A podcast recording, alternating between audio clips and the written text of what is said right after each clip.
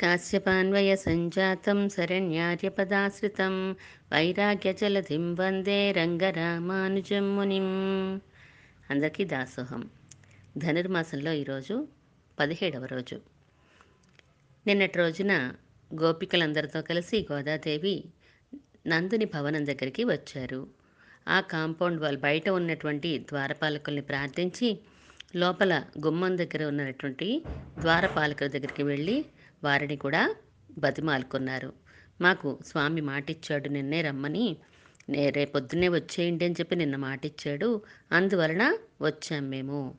మేము ఏదో కోరికలతో రాలేదు. పరమాత్మని సేవించుకోవడమే ప్రయోజనంగా. నిద్రాకాలిక సౌందర్యమైతేనేమి? లెగుస్తున్న సౌందర్యమైనా? నడుస్తున్న సౌందర్యమైనా? ఈ సౌందర్యాలు చూడడానికే వచ్చాం తప్ప ఆయన దగ్గర నుంచి ఇంకేదో పొందాలని ఉద్దేశంతో రాలేదు మేము అని ఆ ద్వారపాలకుడిని బతిమాలుకొని వారు పంపిస్తే వెళ్ళమంటే మీరే తీయండి. ఆ మణిమయములైన తలుపులు మీరే తీయండి. గడి ఎక్కడ ఉందో ఎలా తీయాలో మాకు తెలియట్లేదు. మీరే తీయండి అని చెప్పి ప్రార్థించారు. ఆ తలుపులు ఏమిటంట అంటే ఈ మనసు ఏం చేస్తుంది మన మనసు? ఈ ప్రకృతిలోని బాహ్య విషయాల వైపు ఆకర్షణకు లోనైపోతూ ఉంటుంది. మనం ఇక్కడే ఆగిపోతామా? లేక ఇంకా లోపల దాకా వెళ్ళి పరమాత్మను అనుభవిస్తామా? అని ఈ మణిమయ ద్వారాలు లోపలికి వెళ్ళనివ్వకుండా ఆపుతూ ఉంటాయట మనల్ని. ఈ భవనం యొక్క అందం ఈ తలుపుల సౌందర్యం చూసి మనం ఇక్కడే ఆగిపోతామా? లేకపోతే లోపల ఉన్న పరమాత్మ దర్శనం దాకా మనం వెళ్తామా? అనే ఒక పరీక్షలాగా ఉంటుందిట ఈ మధ్యలో ఈ తలుపులు. ఈ తలుపులు అహంకారం అమకారం అనుకోవచ్చు లేదా శరీరము ఆత్మ సంబంధం అని అనుకోవచ్చు. ఏదైనా కూడా మనంతట మేము మనము తీసుకోలేము. ఇవి ఎలా తీయాలి? అంటే భాగవత సహవాసం వలన ఆచార్య ఉపదేశం వలన మాత్రమే అవి దూరం అవుతాయి మనకి అహంకారమైన మమకారమైన లౌకిక విషయాల మీద ప్రేమైన శరీరం మీద ఇది నాకు చాలా ఇష్టమైనది అనే ప్రీతి అయినా కూడా ఇవన్నీ భగవ భాగవతుల వలన ఆచార్య వలనే దూరం అవుతూ ఉంటాయి. అలా నిన్న గోదా గోపిక ప్రార్థించింది. బయట ఉన్నటువంటి వారందరినీ కూడా మమ్మల్ని లోపలికి వదలవలసింది అని చెప్పి ప్రార్థిస్తే లోపలికి వెళ్ళమన్నారు. లోపలికి వెళ్ళి సేవించుకునేసరికి నాలుగు మంచాలు కనిపించినాయి. ఈరోజు పాసురం ఒక విచిత్రమైన పాసురంలా ఉంటుంది చక్కగా. నాలుగు రెళ్ళు ఎనిమిది కదండి లైన్లు పాసురంలో. రెండు లైన్లు నందుడి గురించి రెండు లైన్లు యశోద గురించి రెండు లైన్లు పరమాత్మ మరి చివరి రెండు లైన్లు బాలరాములు. నలుగురి గురించి కీర్తిస్తారు ఇందులోనూ. నందుడు అంటే చెప్పుకున్నాం నంద గోపుడు నందం అంటే ఆనందం అంటే కృష్ణ పరమాత్మ. ఆ ఆనందాన్ని కాపాడేవాడెవరు అంటే నందగోపుడు అంటే ఎవరు కాపాడతారు? పరమాత్మని కాపాడేవారు ఎవరండి అంటే ఆచార్యులే భగవంతుని రక్షించేవారు. ఎలా కాపాడతారండి? అంటే పరమాత్మకి నామం లేదండి దేవుడికి రూపం లేదండి అసలు గుణాలే లేవండి అని చాలామంది విమర్శిస్తూ ఉంటారు కదా ఇలా ఎందుకు చేశాడు అలా ఎందుకు చేశాడు అని కుదురుస్తూ ఉంటారు. అలా దేవుడు లేడు లేడు లేడు అంటూ ఉంటే నిజమేనేమో లేడేమో అనే అనుమానం భగవంతునికే వచ్చేసిందంట. నాస్తికవాదం అనే గోతుల్లో పడిపోతుంటే స్వామిని ఆ గోతిలో ఉన్నటువంటి స్వామిని తన చెయ్యి ఇచ్చి పైకి లేపారట భగవద్ రామానుజులు. అందుకే భగవంతుణ్ణే రక్షించేవారు ఎవరు అంటే ఆచార్యులు. పరమాత్మకి రూపం ఉన్నది గుణాలున్నాయి. ఆయన నామం కలిగినవాడు అన్ని నామాలు ఆయనవే అని చెప్పి భగవద్ వైభవాన్ని ఎవరు తెలియచేస్తారు మనకి? అంటే వాటిని అనుభవించిన వారు వాటిని తెలిసిన వారే కదా చెప్పాలి. అటువంటి ఆచార్యులు పరమాత్మయందు అమితమైన ప్రీతి కలిగిన వారే భగవత్ తత్వాన్ని దర్శిన వారు దర్శించిన వారు కాబట్టి ఆ వారే మనకి చెప్పగలరు. ఎలా చెప్తారు ఆయన? మనకి ఏం ఉపదేశం చేస్తారు మనకి? అంటే మంత్రం. ఆయన అధీనంలో ఉండేది ఏంటి? మంత్రం ఉంటుంది. ఆ మంత్రాన్ని మనకి చెప్తారు. దానితోటి ఆ మంత్రాన్ని మనం అనుష్ఠానంలో పెట్టుకోవడంతో ఆయన చెప్పడం కాదండి ఉపదేశం చేస్తారు. చెప్పడం అంటే ఉత్తిని నోటితో చెప్పేయడం. ఉపదేశం చేయడం అంటే దానికి ఒక ప్రక్రియ ఉంటుంది కదా హోమం వేస్తారు అందులో లక్ష్మీనారాయణలు ఆవాహన చేస్తారు. అంతేకాకుండా తాము ఏ మంత్రాన్ని అయితే తమ ఆచార్యుల దగ్గర నుంచి పొందారో ఆ మంత్రానికి తమ అనుష్ఠాన శక్తిని కూడా జోడించి ఆ శక్తితో మనకి ఇస్తారు. ఉత్తినే చెప్పేస్తే అది మనకి ఫలవంతం కాదు. ఆ ప్రక్రియ పాటిస్తూ దాన్ని ఉపదేశపూర్వకంగా పొందినప్పుడు అది పూర్తిగా మనకి ఫలాన్ని ఇచ్చే మంత్రం అవుతుంది. అలా అటువంటి మంత్రం మంత్రరాజం మంత్రాలన్నిటిలోకి గొప్పదైనటువంటి మంత్రరాజము ఆచార్యుల చేతిలో ఉంది.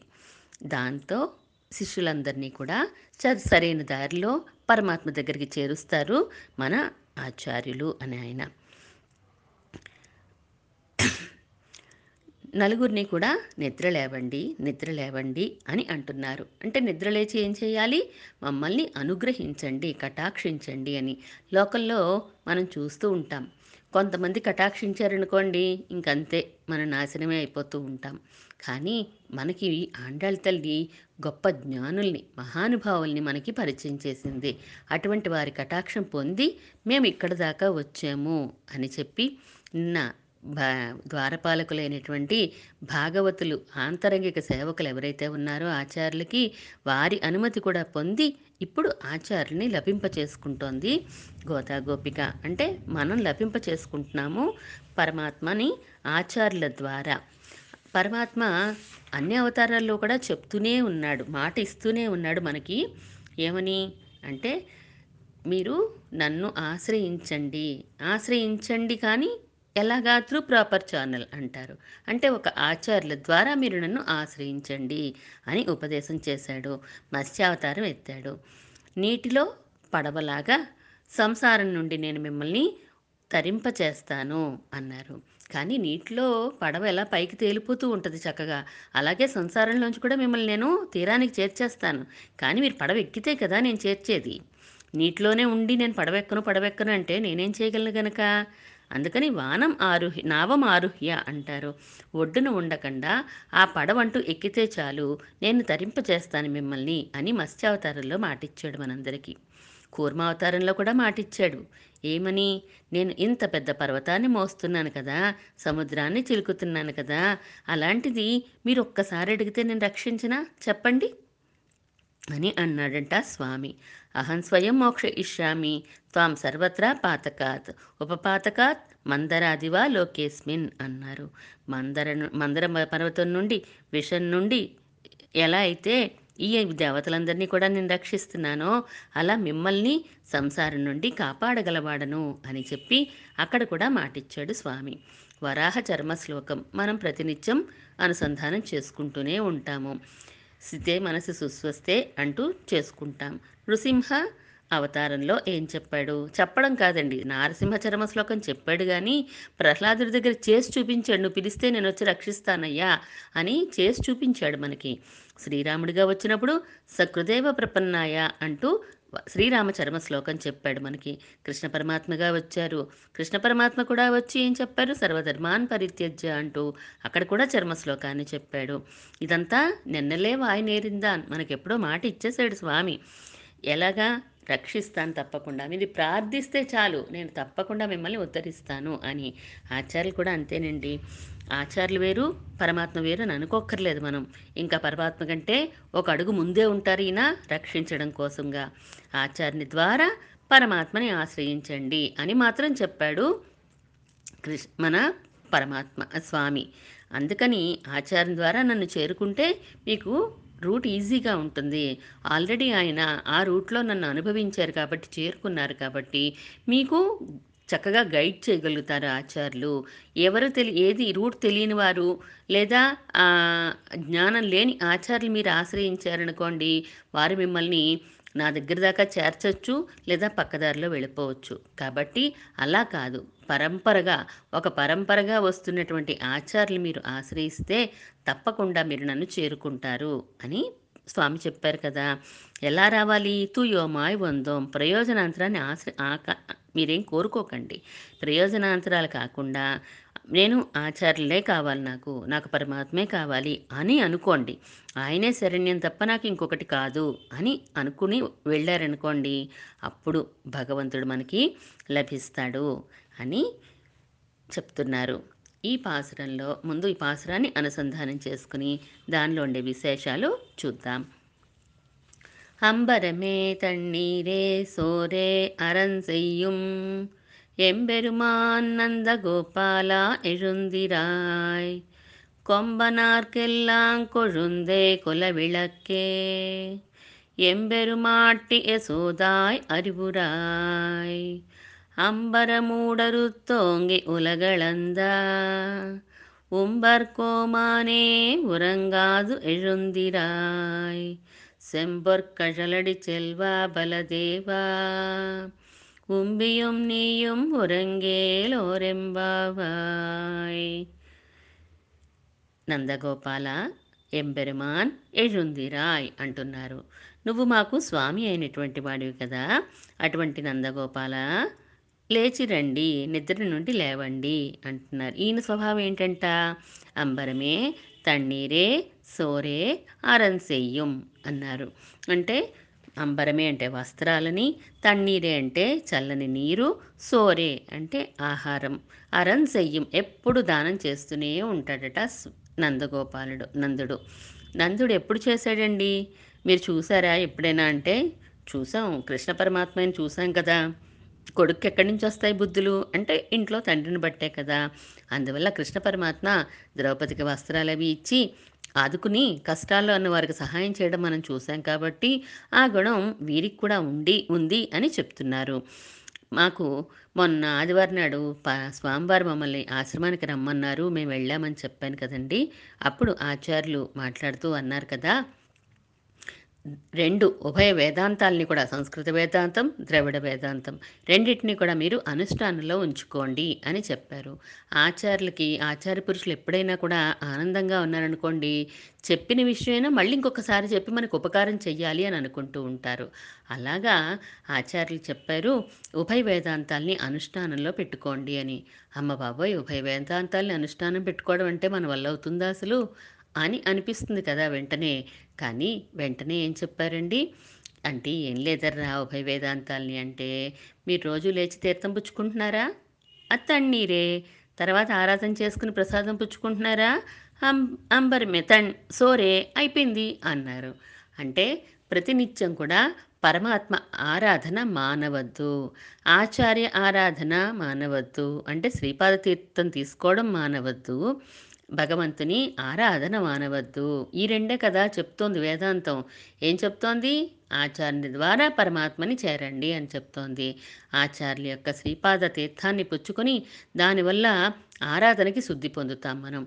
ఆరాధనకి శుద్ధి పొంది పొంది అర్హత పొందిన వారమే ఆరాధనకి మనం పరమాత్మని ఆరాధిస్తాము.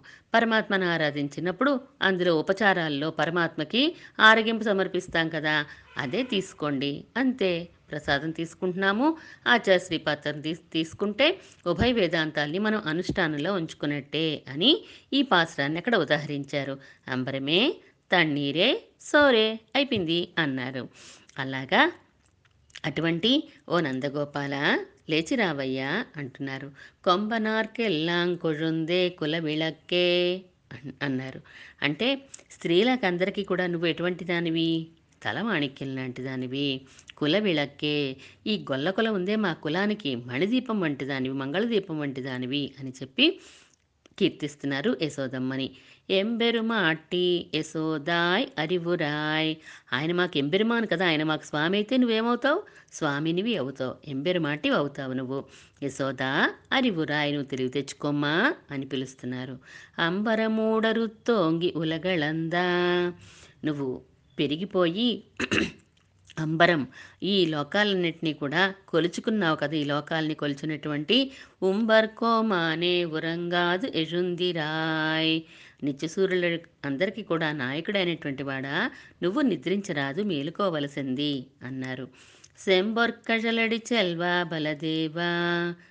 సెంపొన్ కజల్ అడి అంటే బంగారంతోటి చేయబడినటువంటి పా- పాద ఆభరణాన్ని కడియం లాంటి ఆభరణాన్ని ధరించిన ఓ బలరామ సంపద కలిగిన వాడా బలదేవా? ఉంబియుం నేయుం ఉరంగేల్ ఎంపావాయ్. తన్ మా తమ్ మీ తమ్ముడు మీరు ఇద్దరు కూడా నిద్రించరాదు అంటే మేలుకొనండి అని ఇందులో నలుగురిని కూడా రెండేసి లైన్లో లేపారు. ఇప్పుడు ఆయన అంబరమే తన్నీరే సోరే అరం చెయ్యం అన్నారు. అదేంటి? అంటే ఆచార్యులు మనకి ఏమి ఇస్తారండి వస్త్రం నీరు భోజనం అన్నీ ఆయనే ఇచ్చేస్తారా? అయితే మనం ఇంకేం చెయ్యక్కర్లేదు మాట. వెళ్ళి ఆచార్యుల దగ్గర కూర్చుంటే చాలు. ఇంకా అన్నీ ఆయనే చూసుకుంటారు కాబట్టి మనం ఏ పని చెయ్యక్కర్లేకుండా హాయిగా మనకు గడిచిపోతుంది అని అనుకున్నాం అనుకోండి. అది కాదు ఇక్కడ చెప్తున్నారు. ఏమంటున్నారు? అంటే ఇస్తాడు ఆచార్యులు. ఏమిస్తారు ఆచార్యులు? అంటే అంబరమే. శ్రీపాద తిరువడికల్ని ఇస్తారు. శ్రీపాద ముద్దులని ఒక వస్త్రం మీద ఉంచి ఇస్తారు ఆయన. మనకి శరీరానికైతే కనుక ఏం కావాలి? పోషణ ఆహారం మనకి. శరీరానికి ధారకం నీరుంటేనే నిలబడుతుంది శరీరం. శరీరానికి రక్షణ కలిగించేది వస్త్రం కదా. వసతి త్రాయతే ఇది వస్త్ర. మన మీద ఉండి ఆచ్ఛాదనగా ఉండి మనల్ని రక్షించేది వస్త్రం. ఈ మూడు కూడా శరీరానికి కావాలి. మరి ఆత్మపోషణ ఎలాగండి? ఆచార్యులు ఇచ్చేది ఆత్మపోషణ. మిగిలిన జంతువులు అనుకోండి వాటికి ఏం జ్ఞానం లేదు కాబట్టి వాటికి ఆత్మ పరమాత్మ ఈ గొడవ అంతా లేదు వాటికి. అవి తింటూ ఉంటాయి తిరుగుతూ ఉంటాయి. అవసరం లేదు. మనిషికి మాత్రం ఆత్మ పరమాత్మ అనే జ్ఞానం మనకు ఉంది కాబట్టి మన ఆత్మకి పోషణ ఏంటో మనం చేసుకోవాలి.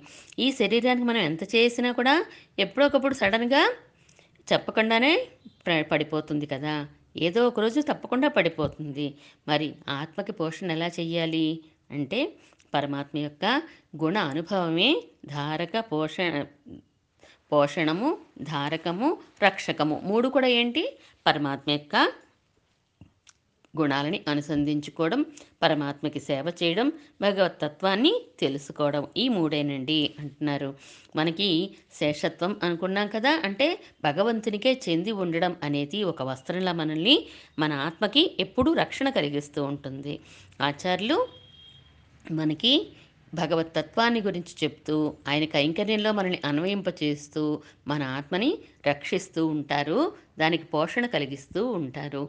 ఇప్పుడు రెండవ మూడో లైన్ చూద్దాం మనం. ఎంపెరుమాటి కొంబనార్కెల్లాం కుల కులవిళక్కే ఎంపెరుమాటి సోదాయ్ అరివురాయ్ అన్నారు. ఆచార్యుల దగ్గర ఏమున్నదండి? అంటే మంత్రం ఉన్నది ఆచార్యుల దగ్గర. ఆ మంత్ర అర్థం ఉన్నది ఆచార్యుల చేతిలోనూ. అంటే ఆయన ఎందుకు చెప్తారు? అంటే ఆయన పోషణ కోసం డబ్బు కోసమా కీర్తి కోసమా లేకపోతే వారి దగ్గర నుంచి ఏదైనా ఆశిస్తూనా?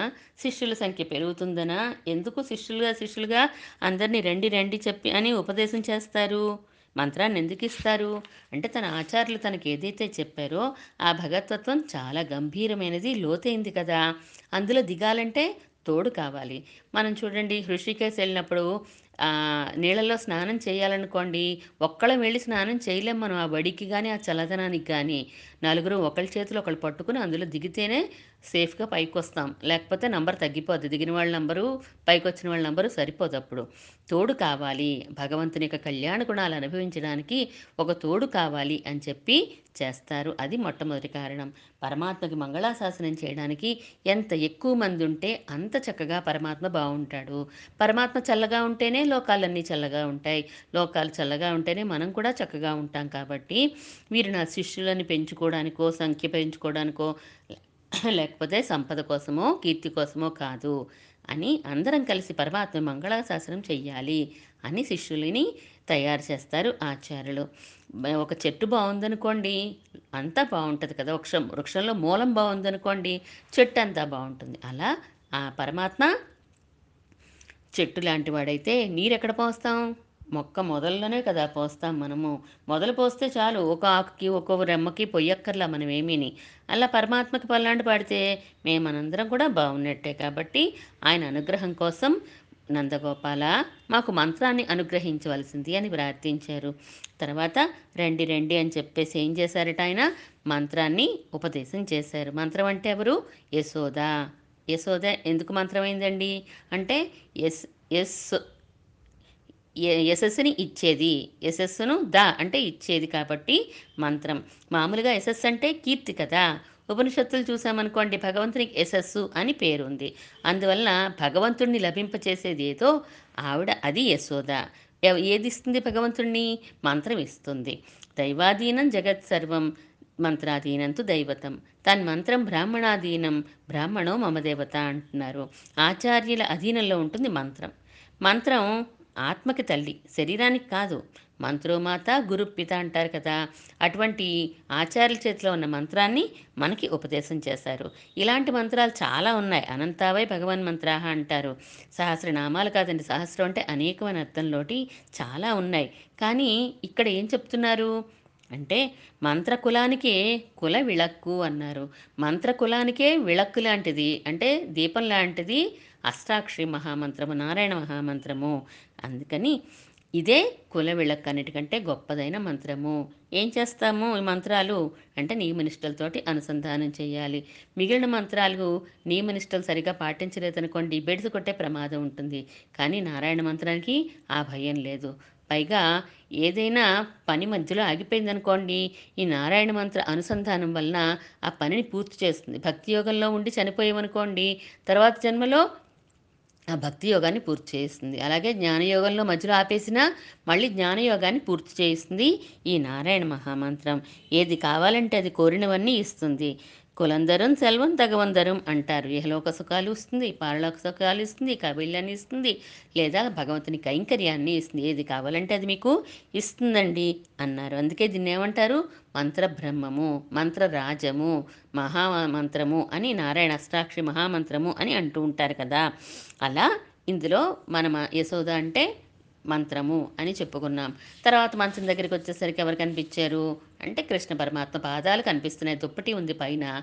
తెలియట్లేదు. పాదాలు కనిపిస్తున్నాయి. పాదాల్లో మాత్రం ఏ ఏ ముద్రలు ఉండాలో అవన్నీ కనిపిస్తున్నాయి. ధ్వజవజ్రాంకుశ అని చెప్పి చెప్పుకుంటాం కదా. శంఖము చక్రము కల్పవృక్షము గరుడు గరుడ ధ్వజము వజ్రము అంకుశం ఇవన్నీ కూడా స్వామి పాదాల్లో కనిపిస్తున్నాయి మన దగ్గర.